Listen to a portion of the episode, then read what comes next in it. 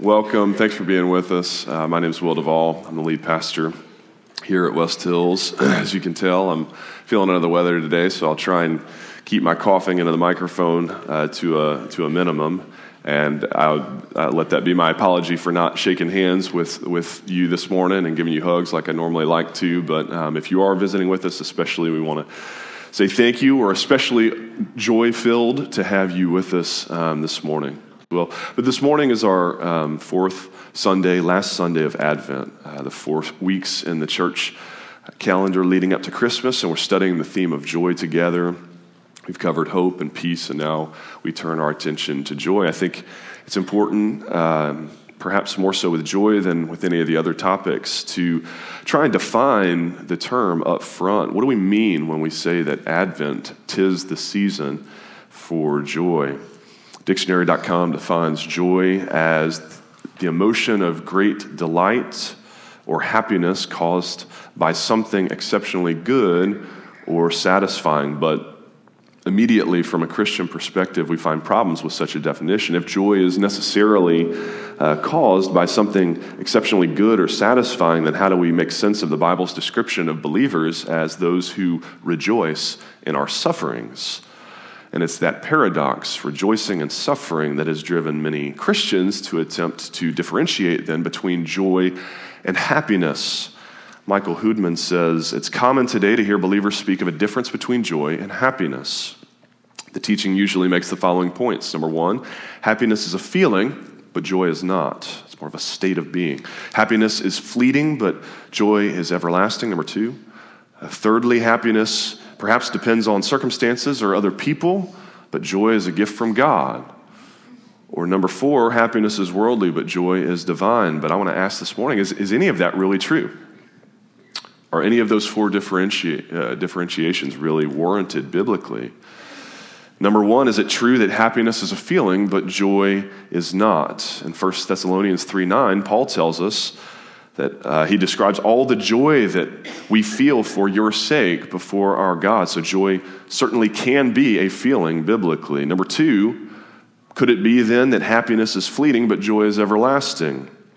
Once again, that distinction uh, falls apart. In Psalm 16 9, David writes, My heart is happy and my whole being rejoices uh, my flesh also dwells secure. So David uses poetic parallelism here to draw a comparison, not a contrast, between happiness and joy, and implies that both can be secure if our joy and our happiness are in the right place.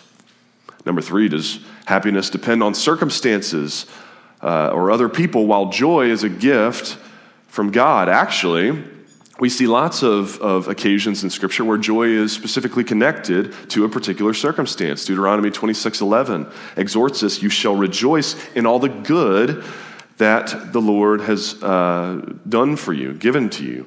We're called to recognize the good circumstances that the Lord has blessed us with, brought into our lives, and let our gratitude uh, fill us and lead us to joy.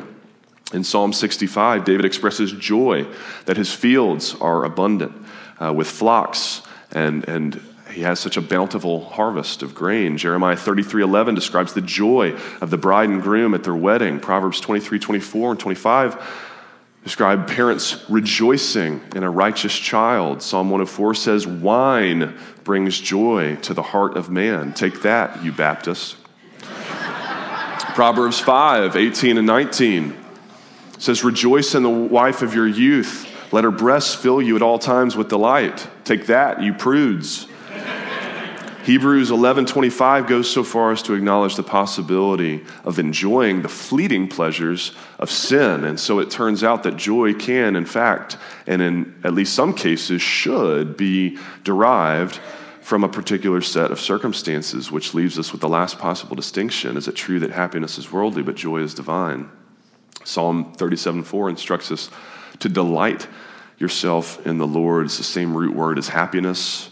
So it's possible to find our happiness as well as our joy, uh, not in the things of the world, but in the Lord. And so Scripture really makes no clear distinction between joy and happiness. And I think we'd probably be better served this morning to stop trying uh, to, to, to differentiate and start asking instead, how do we get them? How, how do we get both of them? True happiness, abiding joy. Where does it come from? To be joyful is simply to be happy. And at the end of the day, that's what we're all after, isn't it? We all just want to be happy, don't we? And in and of itself, the Bible says that is not a bad thing. On the contrary, Psalm 67 4 invites us let the nations be glad and sing for joy. Our desire for happiness is, in fact, put there by God. It's God's desire for us as well, but it's all about where we look for and find our happiness. The book of Ecclesiastes is basically King Solomon's testimony of looking for joy in all the wrong places. He writes in chapter 2 I said in my heart, Come now, I will test you with pleasure. Enjoy yourself. But behold, this also was vanity. I said of laughter, It is mad, and of pleasure, what use is it? I searched with my heart how to cheer my body with wine and folly. I made great works. I built houses and planted vineyards for myself. I made myself gardens and parks. I planted uh, in them all kinds of fruit trees. I had great possessions, herds and flocks, more than any who had been before me in Jerusalem. I also gathered for myself silver and gold and the treasures of kings and provinces. I got singers, both men and women, many concubines, the delight of sons of man. So I became great and surpassed all who were before me in Jerusalem. Also, don't forget, my wisdom remained with me, and whatever my eyes desired, I did not keep from them. Then I considered all that my hands had done, and the toil I had expended doing it, and behold, all was vanity and a striving after the wind. Because wine alone will never make you happy. Pleasure by itself, divorced from God, will only ever be fleeting. Vanity, the Hebrew word for vanity, means vapor. It lasts but a moment. Work, no matter how meaning filled, possessions, no matter how grandiose, riches, no matter how excessive, even wisdom. Remember, Solomon was the wisest man in history. That was his one wish that he asked for directly and got granted by God in Second Chronicles 1. But even wisdom won't ultimately satisfy us. Only one thing can, friends. Only one person can. And if you've joined us the past two weeks now, or really ever at West Hills, this morning's big picture takeaway should come as no surprise to you. We have joy in Christ. We have joy in Christ alone true joy in Him. Jesus alone can fulfill the deepest longings of our hearts. Jesus says, If you drink from any other well, you'll be thirsty again. Only the water that I give you can truly quench your thirst for joy. He says, I came for this very reason. John 10 10. I came that they might have life and have it abundantly, a life of joy. That's what God wants for you. That's why He came. And just as we've recognized these past two weeks with hope and peace, we will miss the point entirely if we don't realize that the God of the Bible is not some detached, emotionless, hopelessly transcendent, otherworldly being who takes no concern at all in you uh, unless it's to make sure that you're not having any fun. That is not the God of the Bible. The God of the Bible, who Jesus reveals to us, is a loving heavenly Father who cares enough to number the hairs on your head and whose desire is to fill you, Romans 15 13, with all joy, with true joy, with perfect joy, God's joy in you. In fact, He will settle for nothing less. God will not be content in His perfect purpose for your life until He has filled you completely with his perfect joy. Why? Because, as, as John Piper famously said, God is most glorified in you when you are most satisfied in him. God is all about his own glory. God is jealous for his own glory. And if God is truly glorified most in you when you are most satisfied in him, then God is compelled to want nothing less than perfect joy for you. But if it's truly perfect joy, then it's got to be joy from God and joy found in God. Joy deriving from God that finds its ultimate fulfillment in God. And so let's take each of those two in turn. And by the way, I'm, gonna, I'm not going to even get to Philippians until the last like 10 minutes of this sermon. So if you want to take notes, feel free to just scatter them throughout your bulletin however you need to. First, the joy that God wants for us is joy from God. It's his joy, it's supernatural joy. Nehemiah 8:10 says, "The joy of the Lord is your strength." Psalm 16:11 says, "In your presence there is fullness of joy. At your right hand are pleasures forevermore." Jesus echoed this when he told his disciples, I have spoken to you that my joy may be in you and that your joy may be full. We could paraphrase uh, what Jesus said last week in John chapter 14 about peace and just substitute the word joy in there. Joy, I leave you. My joy I give to you. Not as the world gives, do I give. Let not your hearts be saddened or downcast. Because if it's Jesus' joy, then it's fullness of joy. Again, Piper writes Jesus Christ is the happiest being in the universe. His gladness is greater than all the angelic gladness of heaven. He mirrors perfectly the infinite, holy, indomitable mirth of his Father. Indeed, Hebrews 1 8 and 9 declares that Jesus' joy surpassed all his companions, the rest of humanity. It says, Of the Son, he says, God has anointed you with the oil of gladness beyond your companions. This is Jesus got criticized for this. The gloomy scribes and Pharisees accused him of being too joyful.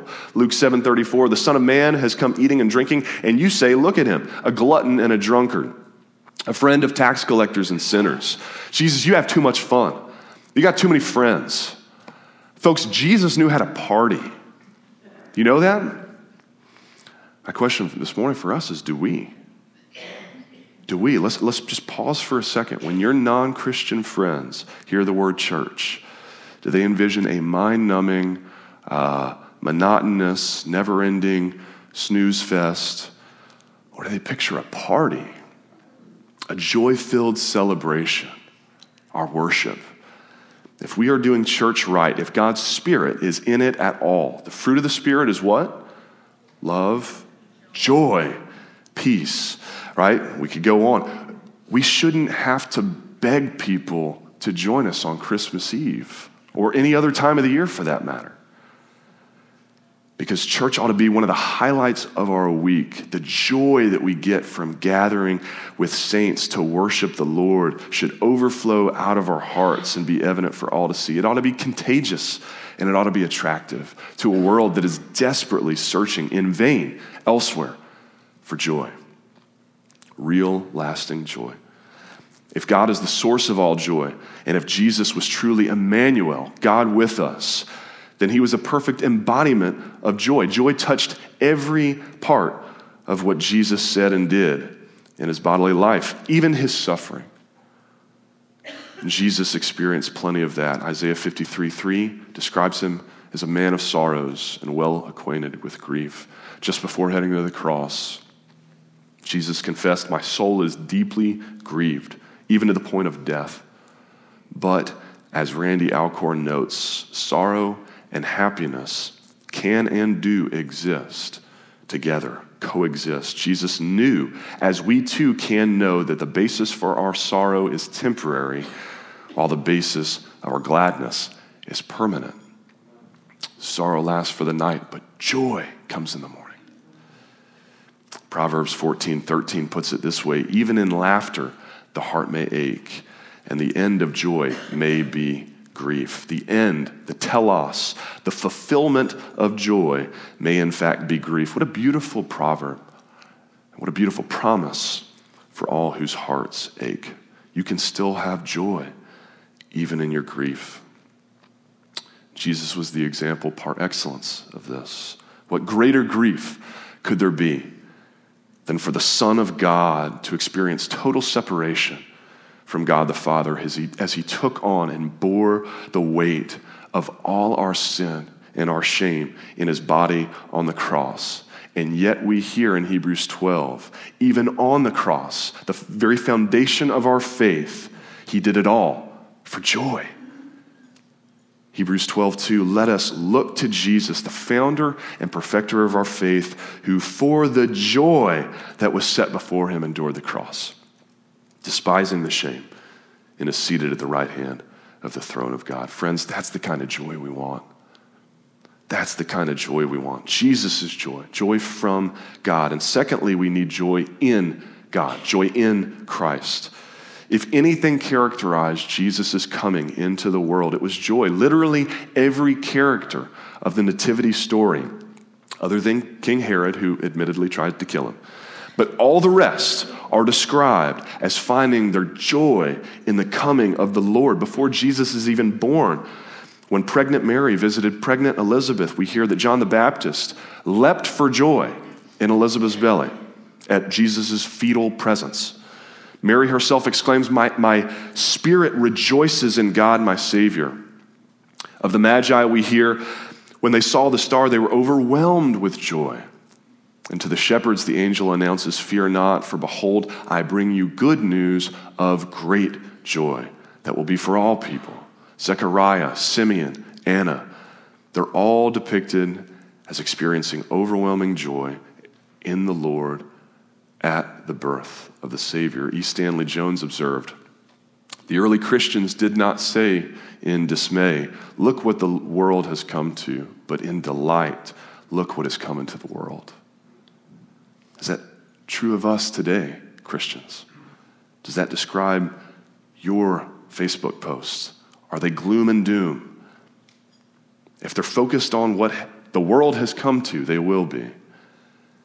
Or do you fix your eyes on Jesus, the one who has come into the world to rescue you from hopelessness, from joylessness? Is your joy found in him?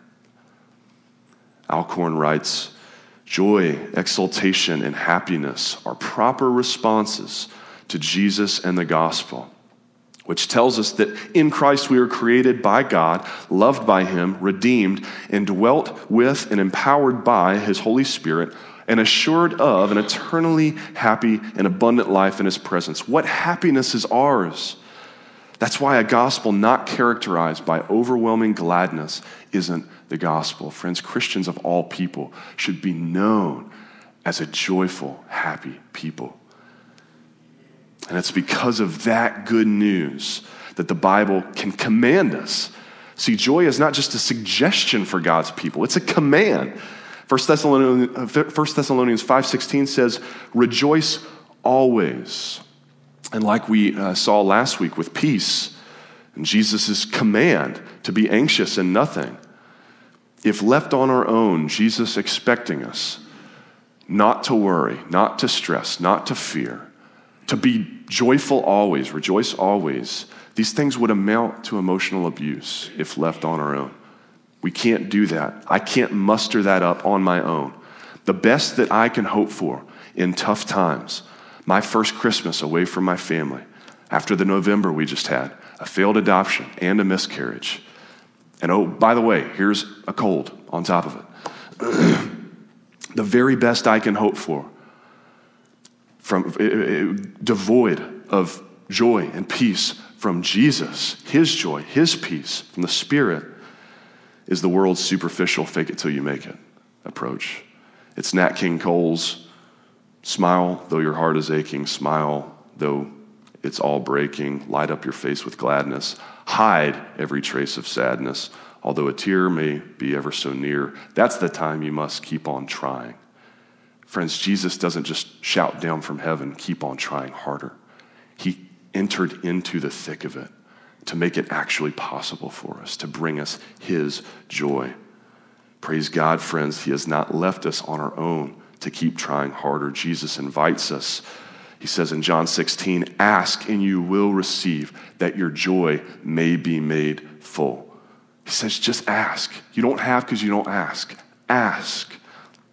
I desire, earnestly desire, to fill you with all my joy, the fruit of my spirit in you. Ask and you will receive. What a promise. His is a joy that transcends circumstances. It empowers us to rejoice and be very glad even when others revile you and persecute you, because you know your reward is in heaven, Matthew 5. It's a joy that enables us to consider it pure joy whenever you face trials of many kinds, because you know that the testing of your faith develops perseverance, and perseverance must finish its work so that you may be mature and complete, lacking in nothing. James 1. That's the kind of joy that Jesus left for his disciples, who, after getting arrested and beaten and warned never to speak of him ever again, they left the presence of the council, rejoicing that they were counted worthy to suffer dishonor for his name. That's the kind of joy that the Philippian jailer experienced, who, despite facing the imminent prospect of losing not only his job, but probably his life for letting Paul and Silas escape from prison, in Acts chapter 16, we hear he was filled with joy. Why? Because he had come to believe in God. He came to know Jesus, he and his whole family. And he knew that when you've got Jesus, who cares? Who can stand against you? What's the world, worst that the world can throw at you? It's the kind of joy that moved the Apostle Paul to say, I am sorrowful, yet always rejoicing, 2 Corinthians 6. How do we get that kind of joy? Friends, you only get the, the kind of joy that transcends the circumstances of this world if it's a joy that's not ultimately rooted in this world. As long as your joy is tied, ultimately tied, doesn't mean we can't still find temporal joy in a righteous child, a glass of wine, uh, the wife of your youth. But if your joy is ultimately tied to the things of this world, it will always be fleeting at best. Because 1 John 2:17, this world is passing away with its desires. But if your joy is in Christ, Colossians 1:5, then your hope is laid up in heaven, which makes it eternal, makes it untouchable, unshakable joy. Peter provides probably the best articulation of that kind of joy in all of Scripture in 1 Peter 1 when he says, According to God's great mercy, he has caused us to be born again to a living hope through the resurrection of Jesus Christ from the dead, to an inheritance that is imperishable, undefiled, and unfading, kept in heaven for you, who by God's power are be, being guarded through faith for a salvation ready to be revealed in the last time.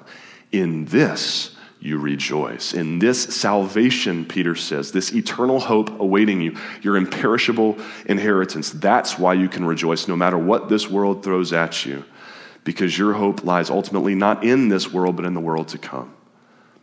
And you know that the greatest joy of all is relationship with God the Father that has already been made possible for you by God the Son, Jesus.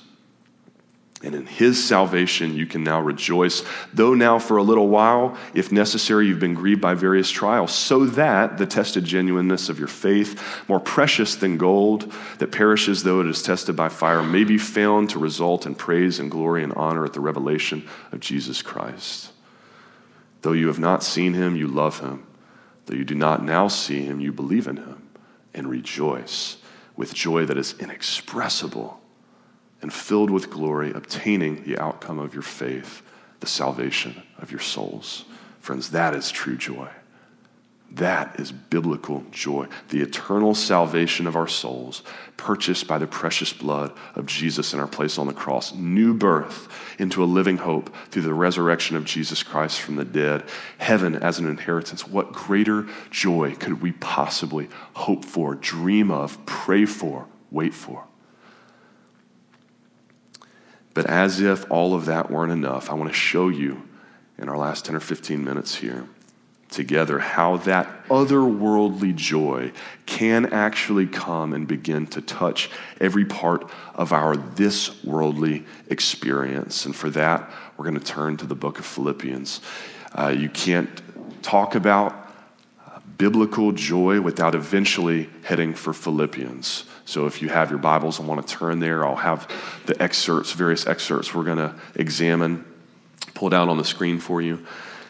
But Philippians is unanimously considered Paul's happiest letter in the New Testament. He explicitly uses the words joy, rejoice 14 times in just four chapters. That's more than any other epistle in the New Testament. And that's despite the fact that Paul is writing this letter to the church in Philippi from a prison cell, a Roman prison. So just keep that in mind for context here as you listen to Paul. But as I began to study these references to joy throughout Philippians, I began to see not only the overarching theme that we have joy in Christ emerge, but I also started to identify Paul is describing our joy in Christ in relation to three distinct areas of life. And it just so happens that these are the same three categories that are the, uh, the three core uh, pursuits that drive us here as a church here at West Hills. And so I want to take this opportunity uh, to remind us of why we're here, of why we do this thing that we call church together at West Hills. Our mission statement at West Hills we are a gospel centered church who glorify God by living an authentic Christian community with one another, growing in spiritual maturity as disciples of Jesus, and serving the world missionally with the love of Christ. Now, that is a way too wordy way of saying that at the end of the day, we as a church just want to glorify God because God is all about his own glory, like we said, and so we too want to be all about God's glory. But we recognize as we begin to read Scripture, all throughout Scripture, God's being most glorified in us when we are most satisfied in Him means that we give special attention to three distinct dimensions of the Christian life. They're the same three emphases that every gospel centered church out there you will find majors on. We, we use different words for it, but every church mission statement basically boils down to these three things discipleship, community, and missions. Because God is glorified in us as we, number one, grow vertically, discipleship in our relationship with Him. Number two, we grow internally in relation to His people, the church, fellow believers. And number three, as we grow outwardly in our relationship to the lost world that God loves and cares for and desires to save. And, and because our mission statement is too long, and because I'd like to help us actually uh, begin to, to commit to memory and just internalize and remember why we're here, what we're all about, what we're supposed to be all about, not only collectively as a church, but as individual believers, what, our, what should characterize our lives as believers. I came up uh, with some synonyms for, for those three pursuits um, that, that form a catchy acronym for West Hills Church that I want to try out with you today. So, um, see how this sits with you worship, home, and calling. Worship describes our vertical relationship with God. We will maximize our joy when our lives are radically characterized by assigning God worth, giving him the glory that he deserves.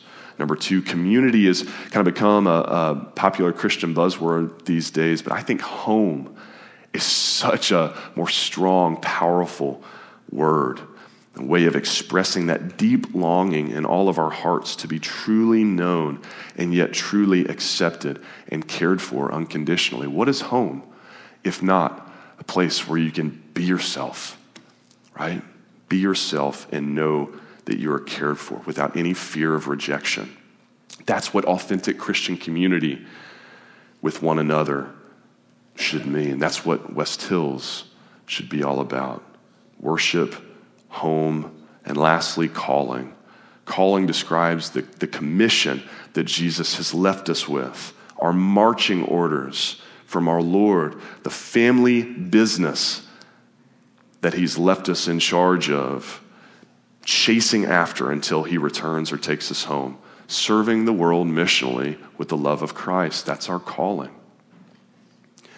And so we want to spend our last few minutes here in Philippians together examining what it means to find our joy in our worship of Christ, uh, to experience joy in our sense of home that we now have through Christ and the joy that now accompanies our calling from Christ. First of all, we have joy in our worship of Christ. Paul writes again from his prison cell in chapter 1, verses 18 through 24 I will rejoice, for I know that through your prayers and the help of the Spirit of Jesus Christ, this will turn out for my deliverance. Christ will be honored in my body, whether by life or by death. For to me, to live is Christ, and to die is gain. Paul says, if God in His sovereignty uh, orchestrates my physical deliverance from prison, then I'll go on continuing to live for Christ and serving Him, worshiping Him, glorifying Him with everything I've got, planting churches and growing them up in God's love. But if God decides to take me home to heaven, that's even better. That's even better because I know I've already been spiritually delivered from my sin to an imperishable inheritance awaiting me in heaven. So I no longer fear death. Talk about hope, talk about joy. You don't have to fear death. That's the joy that we have in Christ. Paul says, I welcome it. To die is gain, it's to be with the Lord.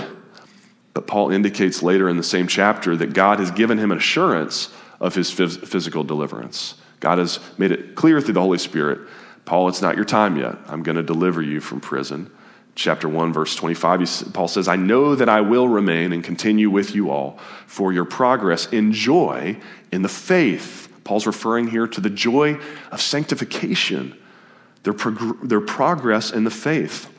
They're growing in spiritual maturity as disciples of christ like our mission statement says. That's, that's a joy that god gives us the, the ability the desire to grow in our knowledge and love and relationship with Him, to grow in our faith, is joy. He exhorts them, this church in Philippi, later in chapter 3, verse 1. He says, My brothers, rejoice in the Lord.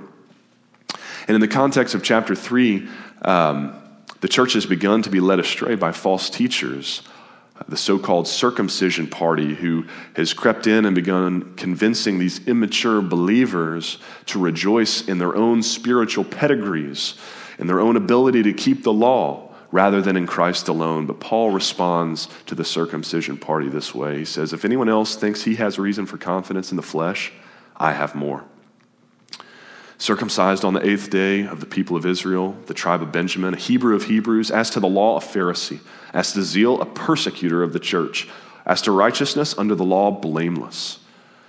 But whatever gain I had, I counted as loss for the sake of Christ.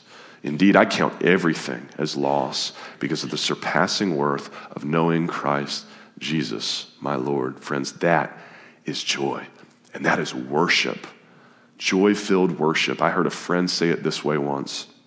He said, I want to live my life in such a way that if I get to the end and I was wrong about Jesus, no part of my life would make any sense.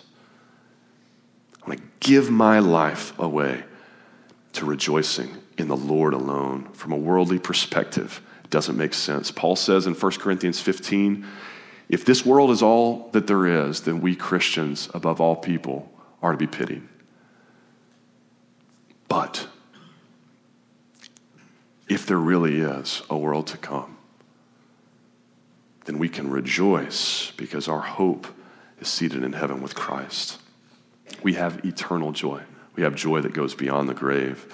So Paul concludes his exhortation to worship with his climatic words. In chapter 4, verse 4, he says, Rejoice in the Lord always. Again, I will say, rejoice. Brothers and sisters, let me ask you this morning if everything else in your life falls apart, if it fell apart tomorrow, if everything else in this world fails you, as it eventually one day will, Jesus said, it's, it's all fading away.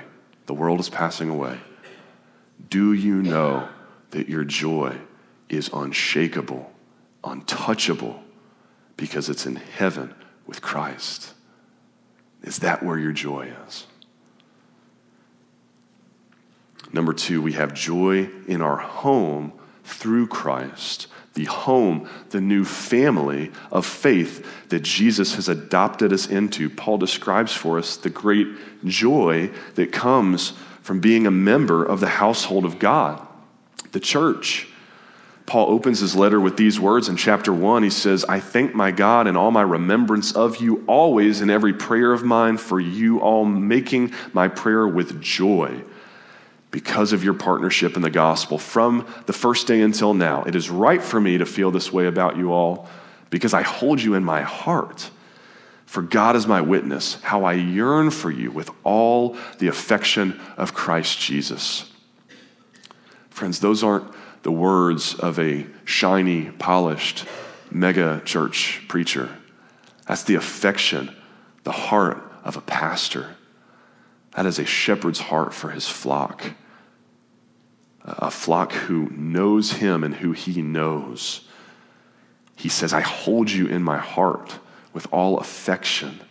That's the kind of church community you want to be a part of, to be truly known and truly loved. That's the kind of church family we, we hope and pray that you'll find here at West Hills if you're visiting. I know so many of us have. That's why we're here. How is it possible?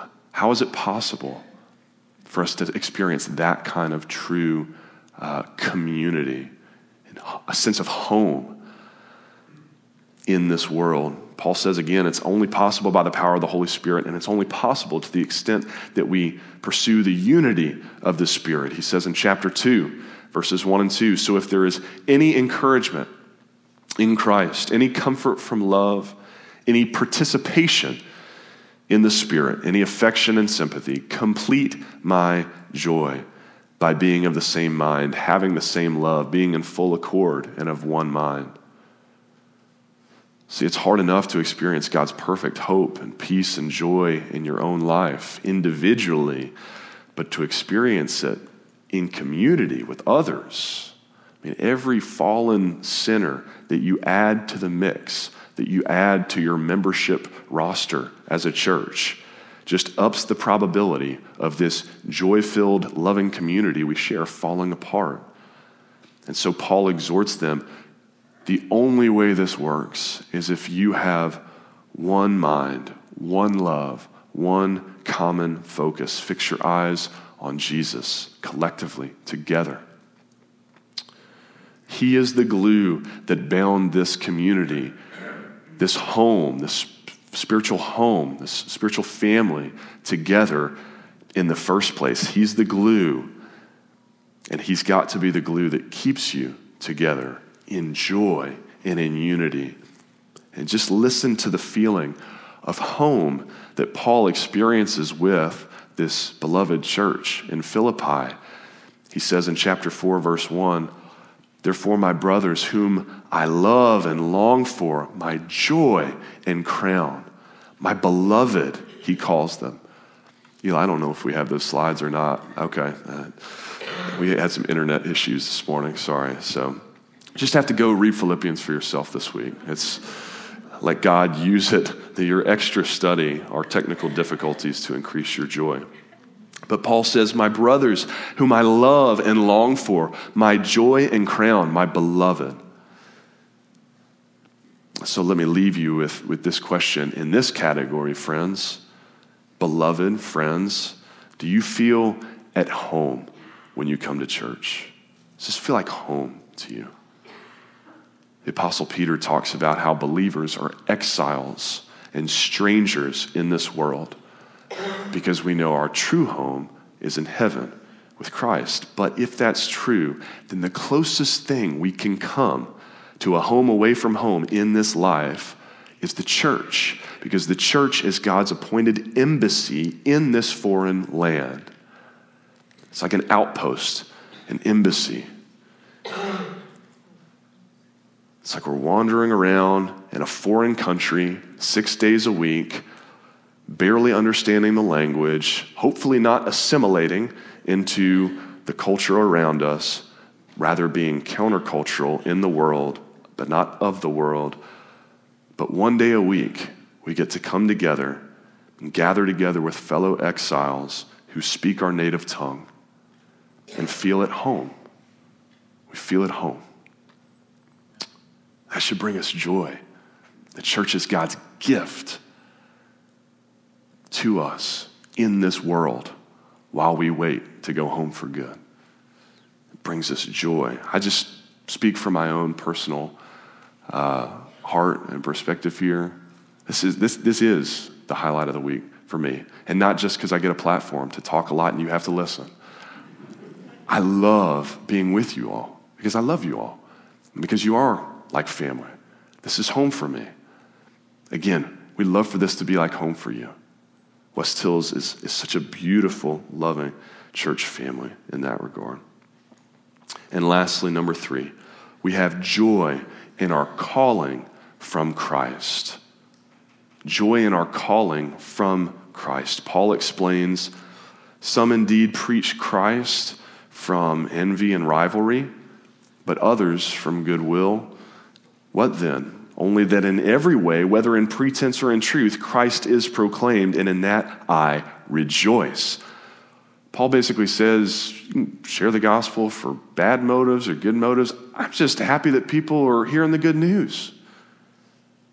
Paul exhorts them in chapter 2 hold fast to the word of life, so that in the day of Christ I may be proud that I did not run in vain or labor in vain. Even if I am to be poured out as a drink offering upon the sacrificial offering of your faith, I am glad and rejoice with all of you. Likewise, you also should be glad and rejoice with me. He has a whole section in chapter 2 about Epaphroditus, brother, fellow worker, fellow soldier, messenger, minister in Paul's need that the church of Philippi, this missionary, the church of Philippi, has commissioned and sent to Paul to aid him in his evangelistic calling. And then Paul ends in chapter 4 by saying, I rejoiced in the Lord greatly that now at length you have revived your concern for me. It was kind of you to share in my trouble. And in context here, Paul's basically writing Philippians as like a support letter, as a, as a thank you letter, not to request support, but just to thank them for their support, not just in word only. Not just like, you know, we'll pray for you, but tangible, practical, financial. They put their money where their mouth is, practical action. Paul's saying, Thank you for reviving your, your concern for me. It's a joy. I rejoiced in the Lord. And so, my concluding question for us, again, friends, in this category of calling is this Do we find the same kind of joy? That Paul had in our calling from Christ? Does it give us joy to give our lives away to the end of seeing Jesus be made famous in all the earth? I'm not asking that to inspire guilt, but hopefully to motivate joy. I was just thinking about it this morning as we were singing, listening to the kids sing, and we're singing together. Our God saves. Our God saves. There is hope in his name. That is good news. Friends, that, that, that brings us such joy. If you're here in this room, it's probably because that brings you joy, that fires you up. It's good news, but it's only good news if you've heard it. The world needs to hear, they need to know about Jesus. And we get to be the ones to do it. We get to be the ones, not have to be. We get to be. It's a joy. We get to be the ones to go tell it on the mountain. Shout it from the rooftops with joy in our hearts. Father, may the world see the joy, your joy, overflowing in our hearts and desire to drink for themselves from the only water that will never leave them thirsty again. Let's pray.